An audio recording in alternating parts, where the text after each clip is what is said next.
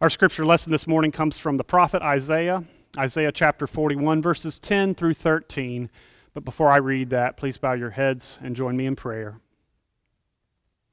Gracious and loving God, we come to you now with open hearts, hopeful to hear your word. We pray by the grace of your Spirit that the words we hear and the thoughts of our hearts will lead us to your will for all of us as your church and for each of us as your children. Dear God, we love you. We thank you for your love. Amen. So again, Isaiah chapter 41, beginning with verse 10. Do not fear, for I am with you. Do not be afraid, for I am your God. I will strengthen you.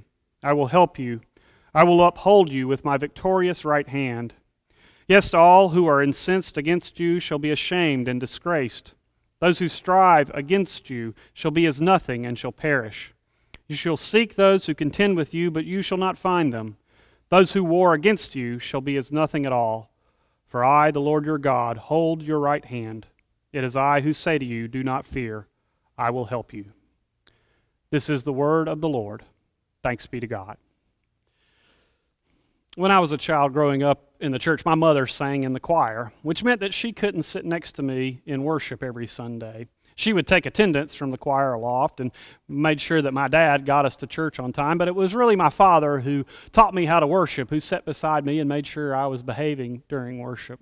My mom might give me the stink eye from the choir loft, but it was my father that really helped me when I was misbehaving or when I was doing something disruptive during the worship service. If I was squirming too much or moving around, my father would just take his hand and put it on the back of my shoulder just to kind of calm me down. Or if I was kicking my feet up against the pew in front of me, my father would just put his hand on my knee so that I would stop kicking. Or if I was fidgeting too much with my hands because I, I wasn't allowed to have toys in worship, my father would just offer me his hand and hold my hand. And I can remember vividly as a child sitting in worship looking at my father's hand, examining his hand, looking at the lines in his palm, looking at the veins on the back of his hand, looking at his fingernails, looking at the, the creases in his knuckles, even looking at his wedding ring and twirling it around, looking at his wrist and, and the hair and the knot on his wrist. I remember those hands vividly because it was those hands that really helped me to grow up. It was those hands that grabbed the back of my bicycle when I was learning how to ride a bike to hold me up. It was those hands that would pick me up on those moments when I would fall. Those hands that would guide me when I made mistakes and I, I needed to, to learn a new lesson. It was those hands that would teach me manners like giving a firm handshake or opening the door for somebody. Those hands that would grab the steering wheel when I was about to hit a ditch when I was learning how to drive. Or those hands that would comfort me when I was sad or hurting. Those hands that would offer me a big hug, welcoming me home when I had been away for a long time. I remember those hands vividly. And those hands are the hands that I think about when I read this passage from Isaiah. This passage from Isaiah 41 takes place right in the middle of the book of Isaiah, a very long book, 66 chapters that covers over hundred, hundreds of years, really, of, of history. But right here in the middle, this middle part, we believe really is a response to the Babylonian Empire and all that the people were going through during that exile. The Babylonian Empire had come through and, and wiped out the kingdom of Judah and sent the people all over the empire so that they were living for generations in different places. Their homeland had been destroyed, and now their culture and their identity was being destroyed day by day. They had been there for so many generations that many of them were starting to forget who they were and to forget about God. They started to believe that the Babylonian gods were maybe more powerful than their God, or maybe even that their God didn't really exist at all. It's right then, right in the middle of that despair, right in the middle of that exile, that the prophet Isaiah offers these very hopeful, powerful words that the hand of God was reaching out to them, reaching out to hold them up, reaching out to bring them back, reaching out to, to take them by the hand, to bring them back to where they belong, to bring them back home, maybe. Those are powerful words. It's such a powerful image, this incredible metaphor of the mighty hands of God. And we see it time and time again all throughout the Old Testament when the hands of God come in and, and correct the people when they're doing the wrong things and comfort the people when they need that comfort. But of course, it's a metaphor. It's, God doesn't work through uh, lightning bolts or earthquakes as, as we might think sometimes. The hand of God really represents the work of God, the action of God that takes place through other people. When the people needed correcting, the hand of God was representing a representative of, of the people who would come in and correct the, the things that the people of Israel were doing wrong. Or here in the book of Isaiah, the hand of God that, that comforts the people, that gives the people hope, really comes through the work of a man named Cyrus the Persian. He was the king of Persia, and he came and, and overtook the Babylonian Empire, and he let the people of Judah go home. The hand of God is a metaphor, a way of communicating the work of God through the people of God. Now, you may not realize this, but we often communicate through our hands as well. We communicate time and time again. In fact, you could see I'm using my hands a lot right now. I can't a lot of times get out my words if I don't use my hands to help get them out. We communicate through our hands in lots of ways. If you see open hands like this, you might think of hospitality or welcoming. Or you see clenched fists like this, you might think of, of anger or, or frustration or strength or, or maybe defiance. If you see folded hands like this, you might think of reverence or prayer. If you think of a, a hand reaching out to someone else, it's a, a way of showing compassion, a way of showing love. I remember a very distinct moment in my life where hands communicated to me that need of love and care. I was traveling with a group of missionaries down through Peru in a little town called Huanta in the middle of the mountains of Peru. And while I was there, we were walking around a corner and we saw a little child, a toddler, no, no more than a couple of years old, really, standing in uh, on the sidewalk by himself. We walked up to him, wondering where his parents were, and I tried to speak to him, but of course he didn't speak English, and he jabbered to me in some sort of toddler language that, of course, I didn't understand. But then all of a sudden, he did something that I did understand. He reached his hands up like this. And I knew what that meant. And if you're a parent, you know what that means too. It means pick me up, it means hold me and carry me. And so that's what I did without saying a word. I picked up that child and we walked down the street and we found his parents and we found his home. Those words, without saying a word, we communicate with our hands, care for me, pick me up, and help me. We live in a world right now that I think is offering that prayer to God every single day.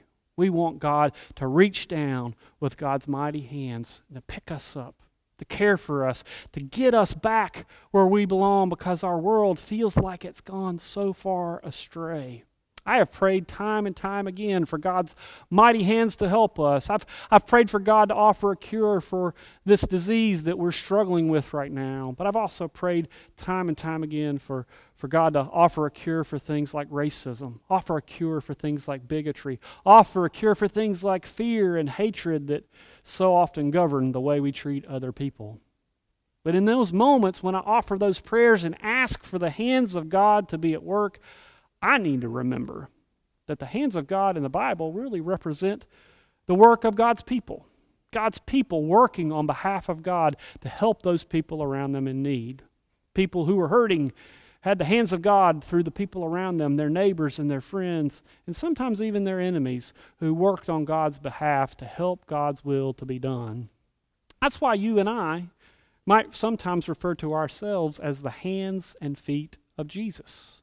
We're called to be the hands and feet of God in the world, to help our neighbor, to help those in need. And so when we reach out to help those people around us right now, we're reminding them that the hand of God is with them. When we try to help a child who is hurting during this difficult time or who's hungry during this time, we're reminding that child that the hand of God is with them or when we reach out across racial boundaries or political boundaries or, or neighborhood boundaries, whatever boundaries you have, when we reach out across those boundaries, we're reminding people that the hand of God is with them by asking for forgiveness or offering forgiveness. We're reminding people that the hand of God is at work this day and every day. And I know for a fact that our world needs the hand of God to work. Our world needs the hand of God to move and to act. And that's what our song, our hymn this morning is all about. That's why our hymn is such an appropriate anthem for times like this. The song, Precious Lord, Take My Hand. It's not a song that we're super familiar with in our church, but I tell you, in black, historically black churches, it's a very familiar song. It's a song that they think of as anointed by the Holy Spirit. It was a song born out of the despair and the pain of a young man named Tommy Dorsey in the 1930s. Tommy Dorsey was a wonderful jazz musician, and, and he wrote this song after experiencing pain and despair in his own life. I want to share that story with you, but instead of me sharing it, I'm going to let some friends of ours, two friends from Leon High School, share this story with you. A, man, a, young man named Sam Scriven is going to share the words of Tommy Dorsey himself, and then a wonderful woman named Maya Barber is going to share this hymn with you. So let's listen to this story, and maybe in those words we can hear the words of the prophet Isaiah saying, The right hand of God is reaching out to us to hold fast to us and to carry us home. Back in 1932, I was 32 years old and a fairly new husband. My wife Nettie and I lived in a small apartment on the south side of Chicago. Now, one hot August afternoon, I had to go to St. Louis, where I was to be the featured soloist at a large revival meeting.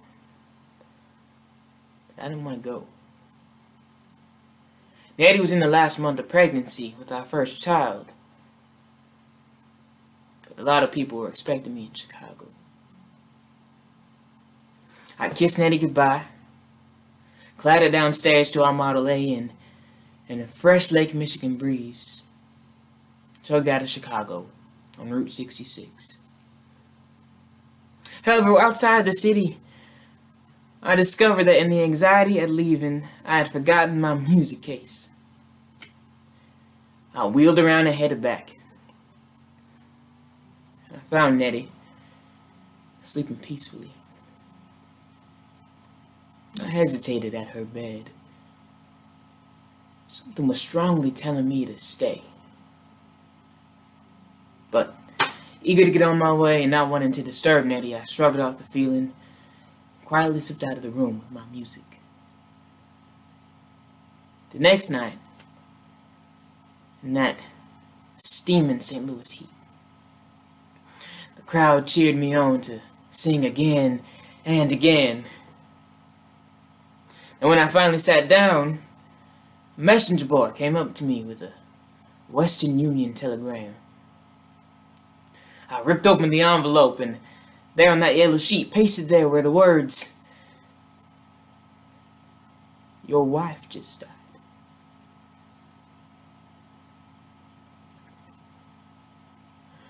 People around me were happily singing and clapping, and I could hardly keep from crying out. I rushed to a phone and called home. Yet all I could hear on the other end was, Nettie is dead. Nettie is dead. When I got home, I learned that Nettie had given birth to a boy.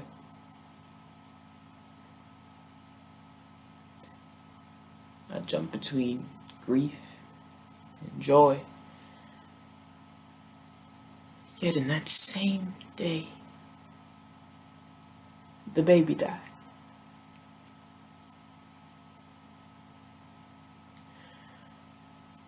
I buried Nettie and our baby boy together in the same casket. And then I fell apart. For days I closeted myself. I felt that God had done me an injustice. I didn't want to serve Him anymore or write gospel songs.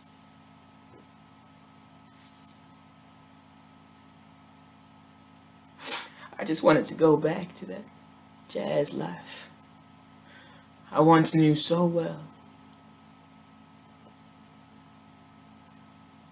But then, as I hunched over alone, dark apartment. Those first days of sadness. I thought back to the afternoon I went to St. Louis. Something was telling me to stay. Was that something God? Or if I had just listened to him a little closer, I would have stayed and, and been with Nettie when she died. From that moment on, I vowed to listen more closely to him. But I was still lost in grief. And everyone was kind to me, especially a friend, uh, Professor Frye. The next Saturday evening, he took me to Malone's Poro College, a neighborhood music school. It was quiet. The late evening sun crept through the curtain windows.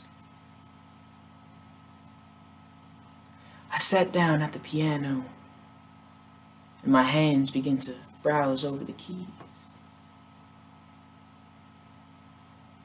Something happened to me then. I felt at peace. I felt as though I could reach out and touch God. I found myself playing a melody. Once into my head, everything fell into place, it seemed.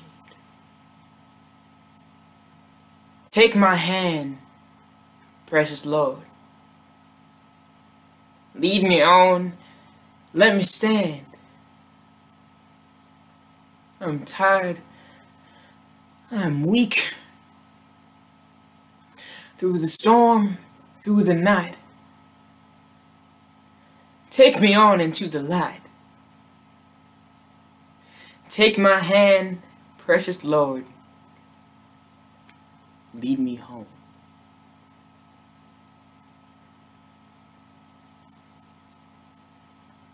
The Lord gave me those words and the melody. And also healed my soul. I learned then that when we are in our deepest grief and feel furthest from God, That's when He's closest to us. And when we are most open to His restoring power. And so I go on living for God until the day comes when He will take me and gently lead me home.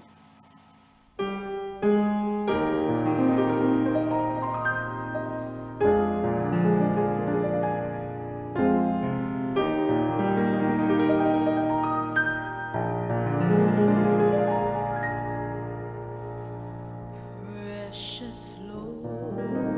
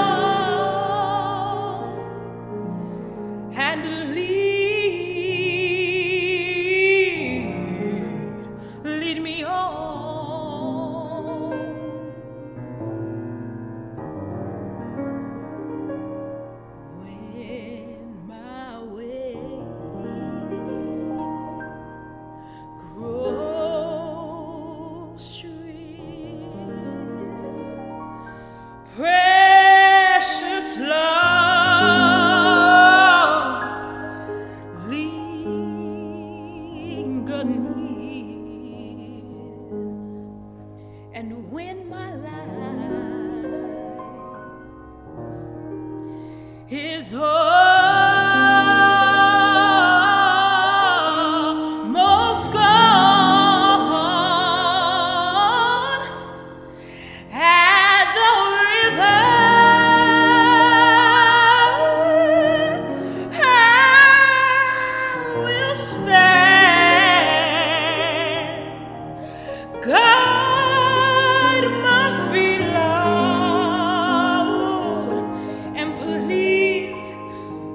hold my hand.